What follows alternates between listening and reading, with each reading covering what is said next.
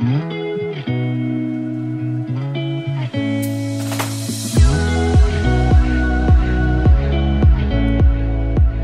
大家好欢迎来到 Annie 的爱情急诊室，我是 Annie，你的爱情诊疗师。在这里，Annie 会解答大家在感情上遇到的疑难杂症，也会邀请听众朋友来节目上分享亲身经历的感情故事。最近因为疫情的关系哦，很多情侣都遇到了远距离的问题。那么接下来六月会遇到毕业，也会遇到毕业后因为研究所啊或是工作地点不同而面临到远距离的问题。而今天的提问刚好就跟远距离有关。以下是粉丝陈同学的提问，让我们一起来看看吧。他说：“Annie 你好，我和我的女友是远距离，一个在台北，一个在台南，大概两个月才能见一次面。可是我们每天聊天的频率都低到早安、上课加油、晚安，或是打通快速的电话就结束了，听到声音说个两句就挂掉了。”他真的很忙，要打工，要交换，而且本身是念设计科系的，课业非常重。虽然说每一次见面，他都说看到我来很开心，但还是想要问一下 Annie 有什么建议能够让我去克服，或者是说面对他每天讯息都这么少的这个情况，能够转变一下心境。哦，我想要先说，之前我有看过一个文章说。美国的心理学家波沙德，他曾经对顺利走上红毯的五千对情侣做过一个测试。他发现物理上的距离如果拉远了，心理的距离也会拉得更远。但我觉得，其实远距离是一种训练，能够考验双方对彼此的信任，还有价值观合不合。就我观察，身边正在远距离的朋友。能够稳定下来的，通常有几个特征。首先，他们会约定一个电话或是视讯的时间，比如说固定每天晚上十点之类的，双方就一定要把那个时间空下来。那么，如果因为是加班啊，或是临时有事情耽搁，就要提前说，避免造成对方空等。像我一个好朋友，她跟她男友就是远距离，一个在台中，一个在台北。他们每天都有约好时间讲电话，但是她男朋友常常都死不接，让我朋友空等了好几个小时。事后很久很久才说他是被老板留下来加班什么的，一次两次可能还好，但长期下来就会蛮让人怀疑的，心里面不安全感就会加剧。后来我这个朋友的耐心就用完了，他们很不幸的分手了。那么在陈同学的提问中有特别提到，他们每天其实都有讲电话，可是时间都很短。说个两句就会挂掉，但我觉得说这种情况，你也不可能要求对方多抽出一点时间陪你，因为很明显他就是又要打工，又要交换，又又是读设计相关的科系，他可能真的没有时间体力跟你讲电话。那这个时候就要重质不重量，就是你可能把你今天发生的事情精简为几句话，让他知道你今天的事情，然后在最后留一些时间嘘寒问暖这样子。不要太有压力，这是第一个重点，就是要安排固定的时间讲电话，然后内容就重质不重量，这样。那再来就是你们要约定好实体见面的时间。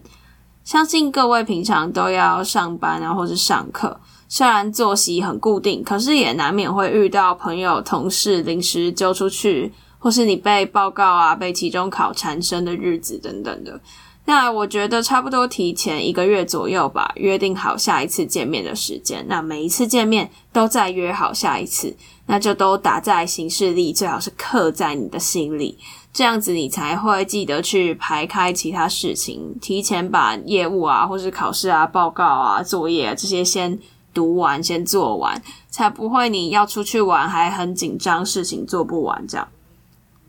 我现在的一个好朋友，她的男朋友比她大两岁，也就是说会早她两年毕业。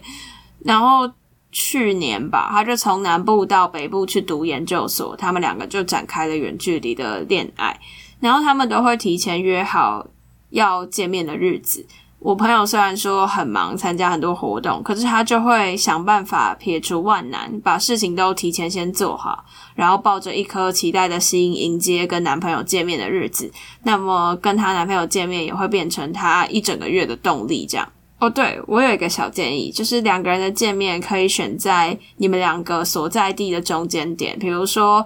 男生在台北，女生在台南，那可能就约个台中之类的。除了是交通费比较平衡之外，也可以有离开原本的城市到外面去旅行的感觉啊。但是现在要先忍一下，不要搭乘大众交通运输工具，也不要离开你原本的地方。我从上礼拜五到现在，整整一个礼拜都没有出门，就是在家当宅女。好，那接下来想要说一下，就是远距离通常是原本两个人待在同一个地方，其中一个人到了新的环境，又或者是说两个人分别到不同的新环境。而我觉得人到一个新的地方，本来就会焦虑，也会很好奇，会对远距离恋爱感到不安，但也可能会对新的环境充满好奇，想要花时间去探索。留在原地的那一方，或是情绪比较容易焦虑的那一方，可能就会因为不安全感而常常讯息轰炸对方。可是我觉得这是远距离恋爱的大忌，对方会觉得被束缚了，然后觉得很厌烦。那么这时候，如果你真的真的很想对方，你要怎么做呢？我会建议你只要留下一两句，就说“哦，我好想你哦，你回我一下嘛”之类的。会给对方比较小的负担，而且他可能就会马上抽空拍张自拍照，或是录个语音传给你之类的。而且我觉得啊，如果在这个时候你能够忍下来，就是忍下你那个很想要一直轰炸他的情绪，对方也很有可能会因为担心你，觉得你今天怎么都没有一直传讯息给他，他就会主动联系你。但我觉得这个是要建立在你基本的报平安、早安、晚安什么都还是要有啦，不然对方会很担心。那么除了上面说到的几个建议，我想给远距离的情侣几个忠告。我要讲三项，我觉得你一定要做的心理建设，还有三个千万千万不要做的事情。那我们就先说一定要做的事好了。首先，你要正向看待远距离这个模式。你要想着，你们在见不到彼此的时候，都是为了成为更好的人。下一次见面，都是想要用更好的自己去与对方见面。这样，而且我觉得，如果远距离经营的好，其实会比同居或是待在同一个地方来的少吵架。诶，因为你会很思念对方，很想很想对方，然后。平常的缺点就会随着距离拉大而变小，就像我们总是离开家到其他地方读书才会知道家的好这样子。第二个就是要安排时间分享日常的琐事。我不知道大家有没有遇过一个状况，就是有时候你有一件事情很想要跟别人讲、跟别人分享，可是那件事情牵扯到的人事物太多。让你懒得铺陈，然后懒得讲那么多什么的，最后你索性就不讲了。那我觉得远距离也是一样，如果你平常都不讲，可能最后就懒得讲了，对方也都不知道你发生了什么事情，物理上啊、心理上的距离都越来越远。那最后最后就是你要信任彼此，就像我刚提到的，来到一个新的环境，当然会好奇，会花时间去探索，去适应新的生活。这时候，如果你是疯狂的传讯息轰炸他，问他是不是去认识哪个异性了，就会让人压力蛮大的。但你还是可以透过他愿不愿意在你们约定好的时间，用全部的心思陪伴你，有没有记住并遵守你们之间的约定，来确定他是不是值得你信赖的对象哦。毕竟啊，你们能够热线聊天的时间已经非常少了。那在那一段时间当然是要全心的陪伴对方。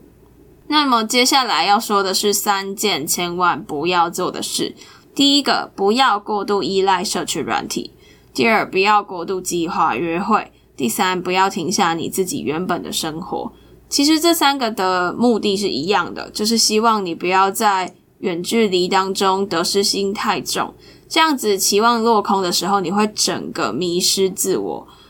你可能会空等他的讯息，或者是你们计划非常非常久的约会，会因为他可能老板突然把他留下来而取消，或是你们真的不幸分手了。那当这三件事情发生的时候，你可能就会整个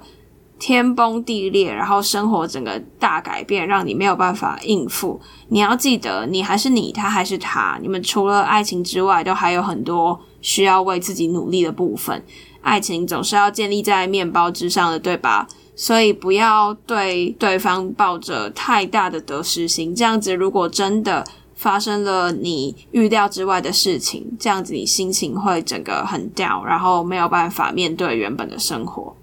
好了，说了这么多，希望能够对提问的陈同学，还有毕业季即将面临远距离的朋友有帮助。我觉得远距离真的是一个很好的试炼，不管最后两个人的结局如何，都会让我们变得更成熟，也更能够为自己的情感负责。好了，那今天的诊疗就到此结束啦。喜欢今天的分享，别忘了追踪我们的 IG Annie，你的爱情诊疗师，也可以点 IG 主页的链接，更了解我们哦。